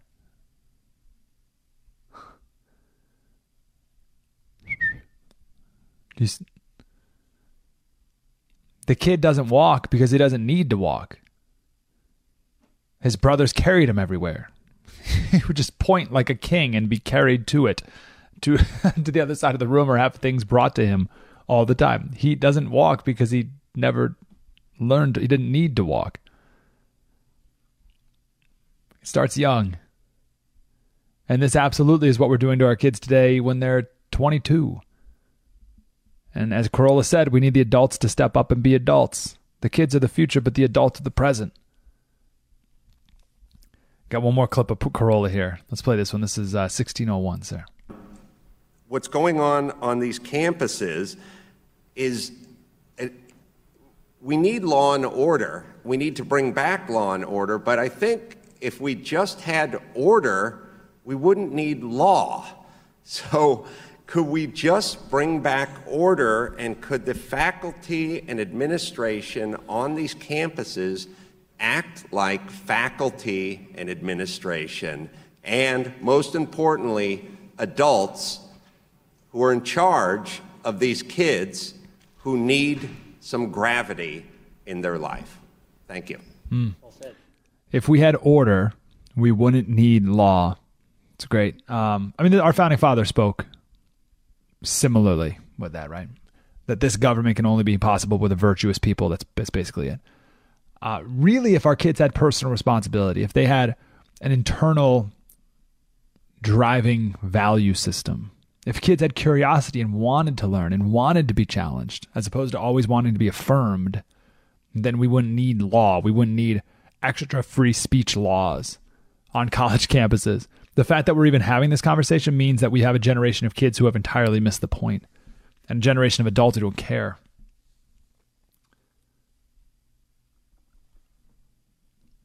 I'll, I'll end on this quote here. This is an Ivy League professor. Kids who manage to get into elite colleges have, by definition, never experienced anything but success. The prospect of not being successful terrifies them, disorients them. The cost of falling short, even temporarily, becomes not merely practical but existential. Their entire existence is determined uh, on this one moment of potential failure. The result is a violent aversion to risk. You have no margin for error, so you avoid the possibility that you will ever make an error. Ivy League professor. Kids don't know how to fail. They've lived zero gravity lives. They've never scratched their knees. They're afraid of a little blood. And from that, you get chaos. You don't get order from that. You get more chaos. Isn't that interesting? Wouldn't you think of, uh, of generations of preparing the way instead of preparing the kid? Wouldn't you think you'd get more order? You don't. You get total freak out, anxiety, depression, chaos, violence. That's what we have right now. One more education story I want to share next. Mike Slater Show on the Blaze Radio Network. Spread the word. Mike Slater. We'll continue in a moment on the Blaze Radio Network.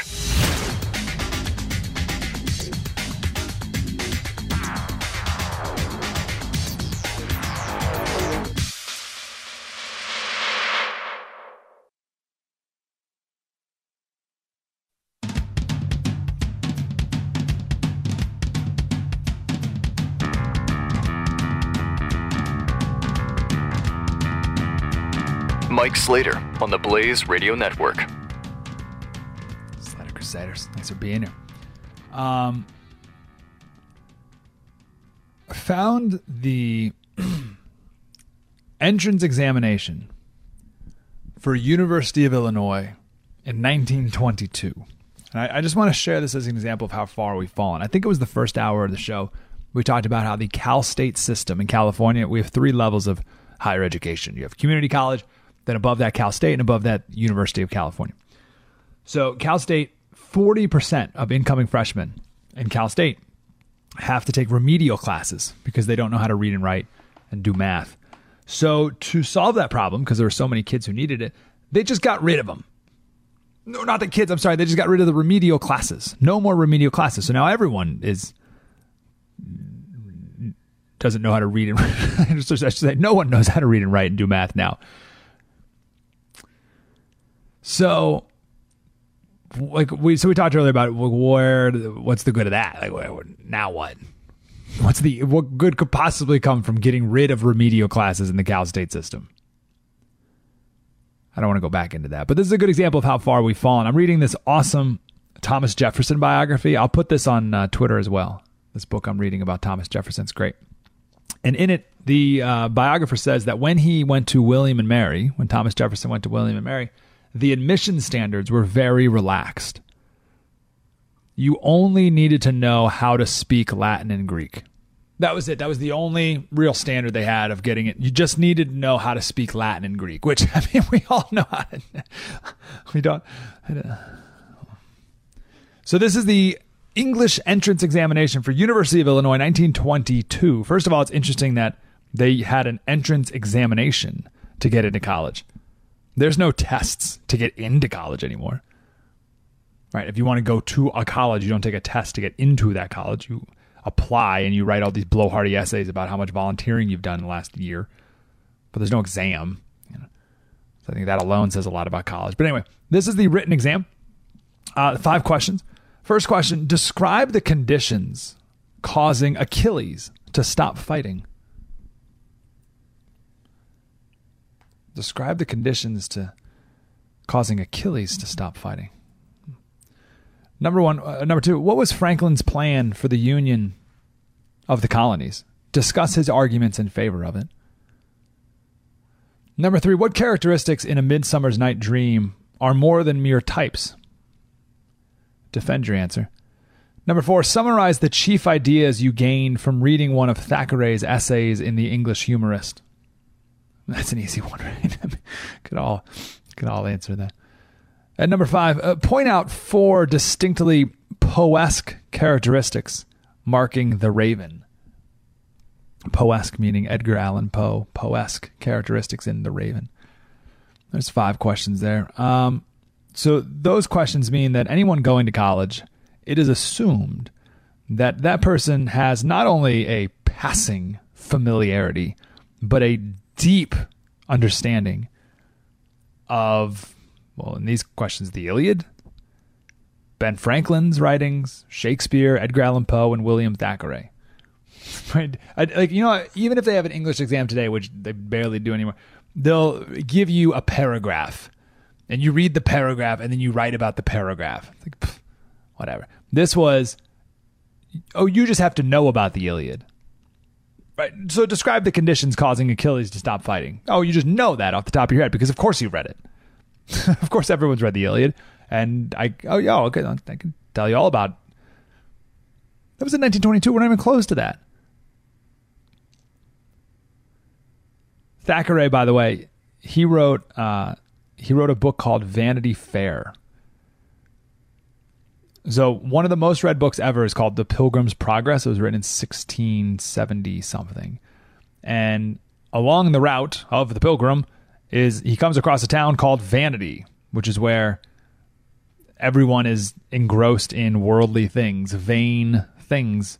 So this guy, Thackeray, a couple hundred years later, wrote a book called Vanity Fair, and he wrote it as a critique of British people I have no idea why the magazine would then call itself Vanity Fair. That's not a good thing.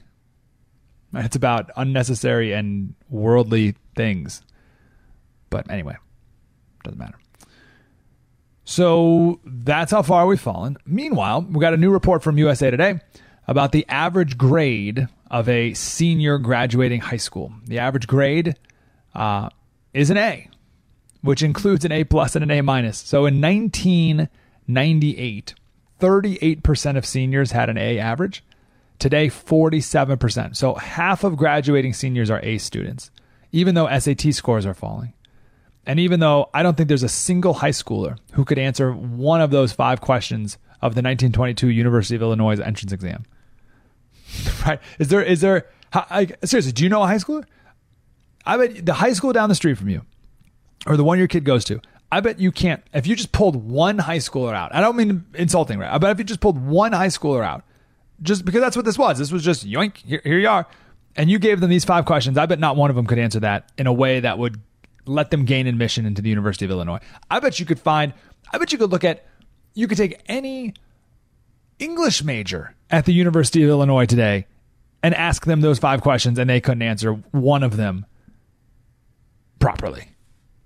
That's where we are today. What the heck is wrong with us? We are failing our kids.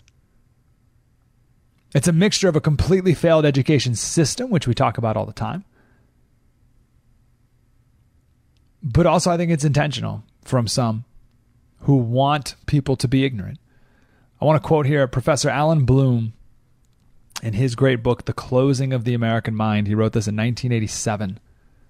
He said, Lack of education simply results in students seeking for enlightenment wherever it is readily available without being able to distinguish between the sublime and trash, insight and propaganda. Lack of education results in students seeking for enlightenment wherever it's readily available without being able to distinguish between the sublime and trash, insight and propaganda. Gosh, it reminds me of the Dennis Prager clip we played earlier. He was giving a debate at Oxford, and, and the one of the professors stands up and asks a question, which was supposed to be some sort of zinger, and everyone in the audience applauded. And he goes, "Oh, I'm not quite sure I see the profundity of your question. I'm, I'm not quite sure I see how insightful your question was, but everyone in the audience, they, they, they weren't smart enough to be able to distinguish between insight and propaganda. The question was just propaganda. They thought it was insightful. They couldn't distinguish. They don't know. Dumb people are sheep. Dumb people are sheep. And there are certain people who want power who understand that very well. So I think a lot of it is good intentions. I think a lot of it is selfishness from unions. I think a lot of it is power grab from politicians, fame grabbing. And I think a lot of it, or some of it, and you can decide what's more influential of all this, but some of this is people who truly want to keep others ignorant because those are easily led. 1 900 33 93. I want to come back one more clip from this uh, back and forth. Excuse me, from this testimony with comedian Adam Carolla and uh, conservative Ben Shapiro. I want to come back with the Ben Shapiro part, who, in his Ben Shapiro way, lays out the three step plan of how this works and how this is all crumbling right before our eyes. And remember, all of this stuff starts in the universities and then trickles down everywhere else. My, exa- my best example of things trickling down is 10 years ago. I've told the story a million times. 10 years ago, my college roommate said, Oh my gosh, Slater, you're not going to believe in class they taught about gender fluidness and there's more than two genders and blah, blah, blah. That was 10 years ago. And today, this is being taught to kindergartners. 10 years. This stuff that's going on in college campuses right now, this will become norm unless we are aware of it, like you are, and like unless we try to stop it, which we all are. We'll play this Ben Shapiro clip next. 1 933 93 Slater Radio on Twitter. I'm going to put up uh, the two books that I just mentioned. We'll put that on Twitter right now. And join us on Facebook. Search for the Mike Slater Show on Facebook. And uh, we got some Facebook Lives that we do every day. We'll get to hang out there as well. Search for the Mike Slater Show on Facebook, Slater Radio on Twitter, Mike Slater Show, The Blaze Radio Network. Spread the word.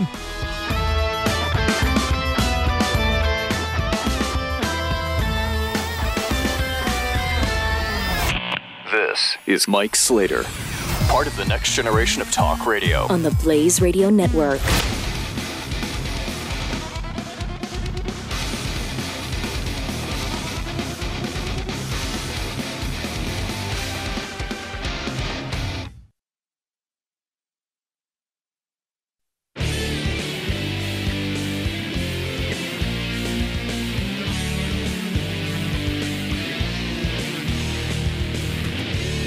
The next generation of talk radio.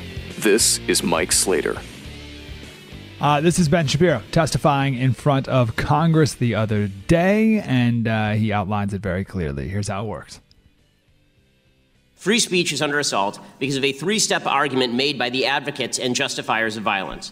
The first step is they say that the validity or invalidity of an argument can be judged solely by the ethnic, sexual, racial, or cultural identity of the person making the argument. The second step is that they claim those who say otherwise are engaging in what they call verbal violence. And the final step is they conclude that physical violence is sometimes justified in order to stop such verbal violence. So let's examine each of these three steps in turn. First, the philosophy of intersectionality. This philosophy now dominates college campuses as well as a large segment, unfortunately, of today's Democratic Party and suggests that straight white Americans are inherently the beneficiaries of white privilege and therefore cannot speak on certain policies since they have not experienced what it's like to be black or Hispanic or gay or transgender or a woman.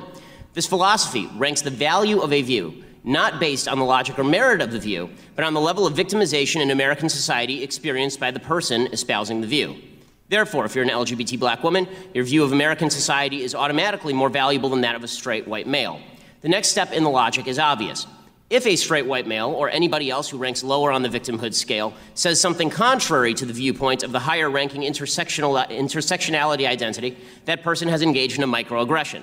As NYU social psychologist Jonathan Haidt writes, microaggressions are small actions or word choices that seem on their face to have no malicious intent, but that are thought of as a kind of violence nonetheless.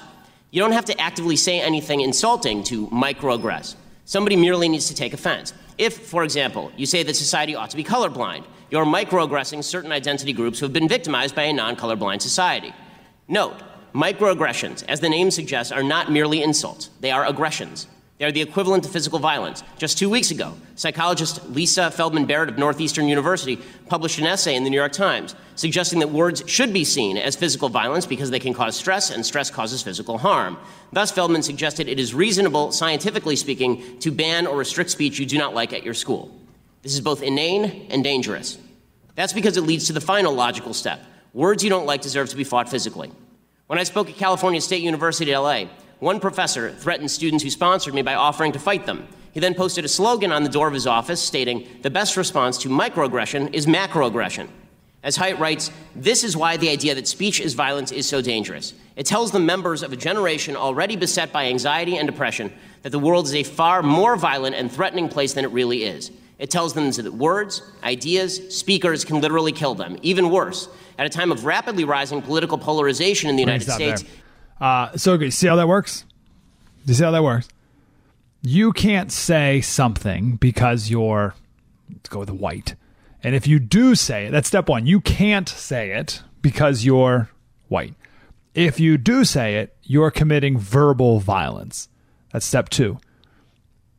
Step three is I can combat your verbal violence with real, actual violence. That professor that he was talking about in the New York Times, uh, I found that article that he was referencing. And she says that verbal violence can make you sick. It can alter your brain, kill neurons, and shorten your life. Let me quote. She says, Your body's immune system includes little proteins called pro inflammatory cytokines that cause inflammation when you're physically injured. Under certain conditions, however, these cytokines themselves can cause physical illness. What are those conditions? One of them is chronic stress. All right, so she goes on and she talks more about the uh, the science behind that. She goes, student advocates have vigorously protested, even violently, against invited speakers whose views they consider not just offensive but harmful. This idea that there's often no difference between speech and violence has struck many as coddling or infantilizing of students, which is what I believe, as does Ben Shapiro. But she says, no, that's not true. She says a, a culture of constant casual brutality is toxic to the body, and we suffer for it. That's why it's reasonable, scientifically speaking, not to allow a provocateur and hate monger like Milo Yiannopoulos to speak at your school. He is part of something noxious, a campaign of abuse. There's nothing to be gained from debating him for debate is not what he is offering. Gosh, that is so twisted. That is the height of arrogance because, of course, she feels that it's her job to decide who is worthy of being debated and who is not worthy of being debated. She decides what is healthy debate and what is unhealthy, who to listen to and who not to listen to. She decides who is stressful to listen to, too stressful, too stressful to the point where it causes you physical harm to listen to, and who it's okay to listen to. And gosh, I hope you don't fall on the unhealthy side of her determination. She says, by all means, we should have open conversations and vigorous debate about controversial or offensive topics, but we must also halt speech that bullies and torments from the perspective of our brain cells, that is literally a form of violence. Okay. Here's the uh, here's my response to this professor. Two points. First, personal responsibility. Second, perspective. We'll go with perspective first. Um, chronic stressful situations. That's what she's talking about, right? She says if you're a student on a college campus and you have Milo Yiannopoulos come uh, or Ben Shapiro come to campus, then uh, or Adam Carolla, he tells a story of how he got shut down from campus one time.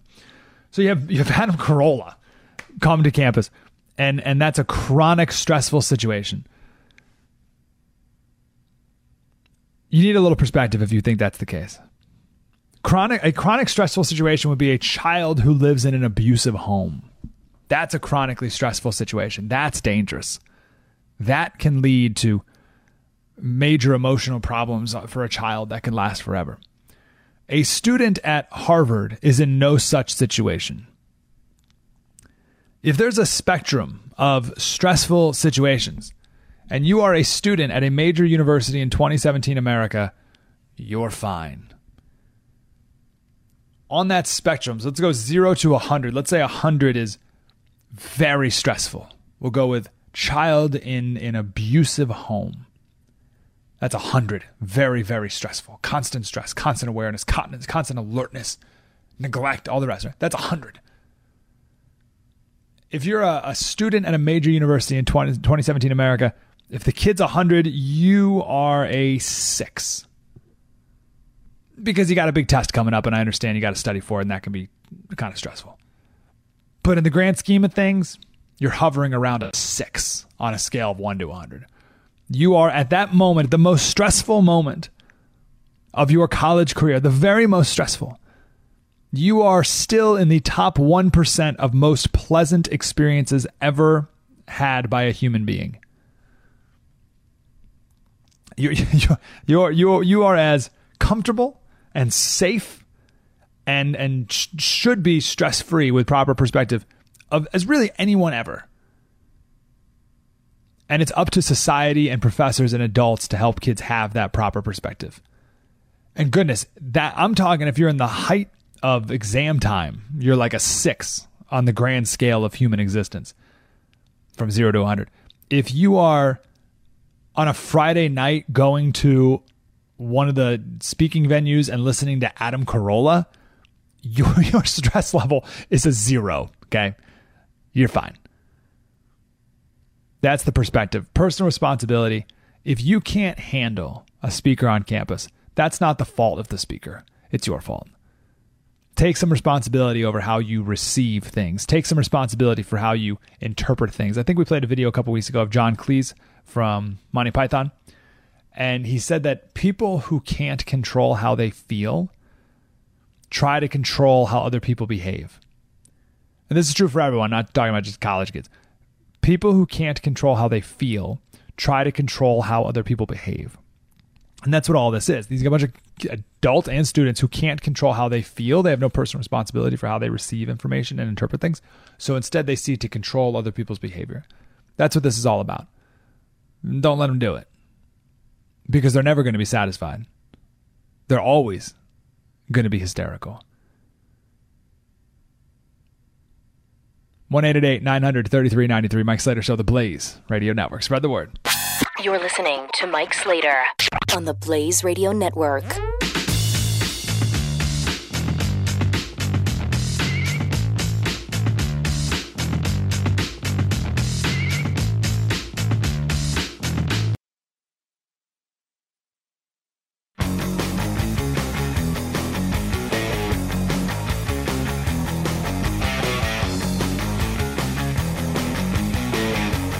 Mike Slater on the Blaze Radio Network. Slater Crusaders, thanks for being here. Uh, I just put a bunch of books on our Twitter page.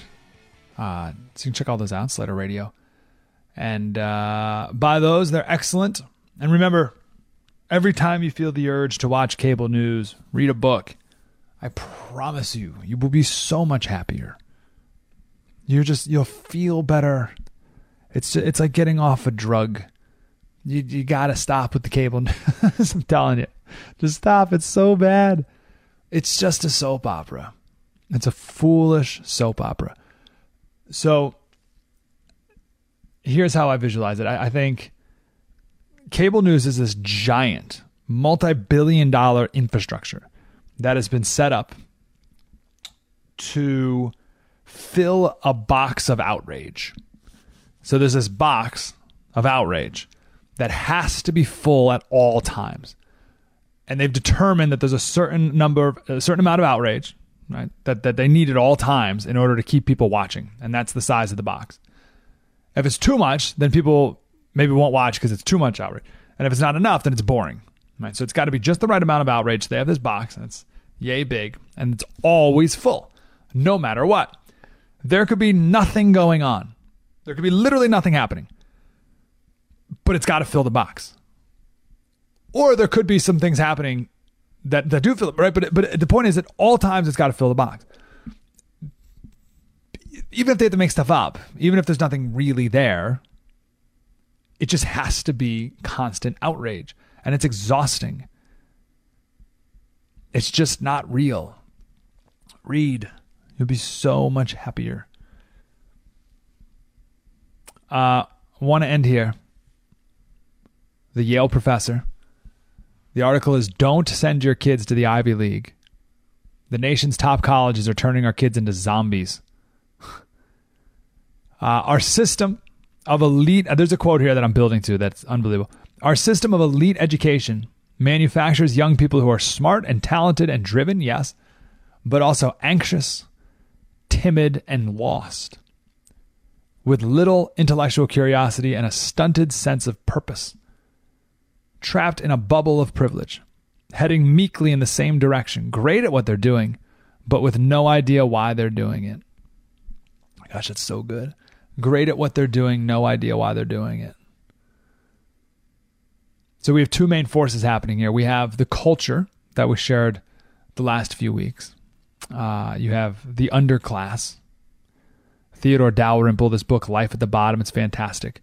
Talks about people living in ghettos, kids with no drive, no determination, no future, no understanding of a future, no concept of a future. Kids who you say, you know, you gotta gotta get an education so you can get a good job, go to work. And they say, work. I they literally don't know anyone in their life who has ever gone to a job. Ever. They've never seen anyone get dressed and go to work. They've never seen anyone say, "Oh, I got to go. I got to get to work." That, that's never ever passed their experience, not one time. And they grew up in a culture, uh, an environment where it's all about the whims of the moment. Zero concept of future, planning, prudence. That's one massive culture that exists in America. Then you have this other major culture in America, which is work, work, work, work, work, work, work, work, work, work, work, work, work, work, work, and be miserable. Check out this line. It was only after 24 years in the Ivy League that I started to think about this is amazing. This is this sentence here. 24 years that I started to think about what this system does to kids and how they can escape from it, what it does to our society, and how we can dismantle it. Wow. so it's so funny because you kids who, I mean, there's another whole infrastructure set up to try to get kids into the most elite schools, right? And here's this professor saying, "Oh my gosh, I like I know what it does to kids, and the kids have to escape, and I know what it does to our society, and we have to dismantle it. So we fight so much for this thing that we think is good, and it's actually horrible. Look behind the facade of seamless well adjustment, and what you often find are toxic levels of fear, anxiety, and depression, of emptiness and aimlessness and isolation."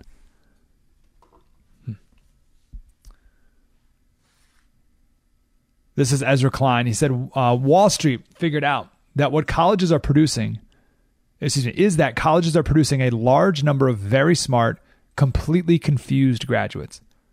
Kids who have ample mental horsepower, an incredible work ethic, and no idea what to do next.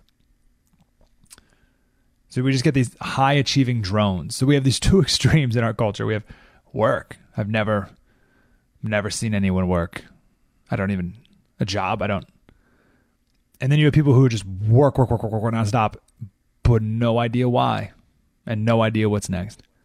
Wow, what a funny, funny split.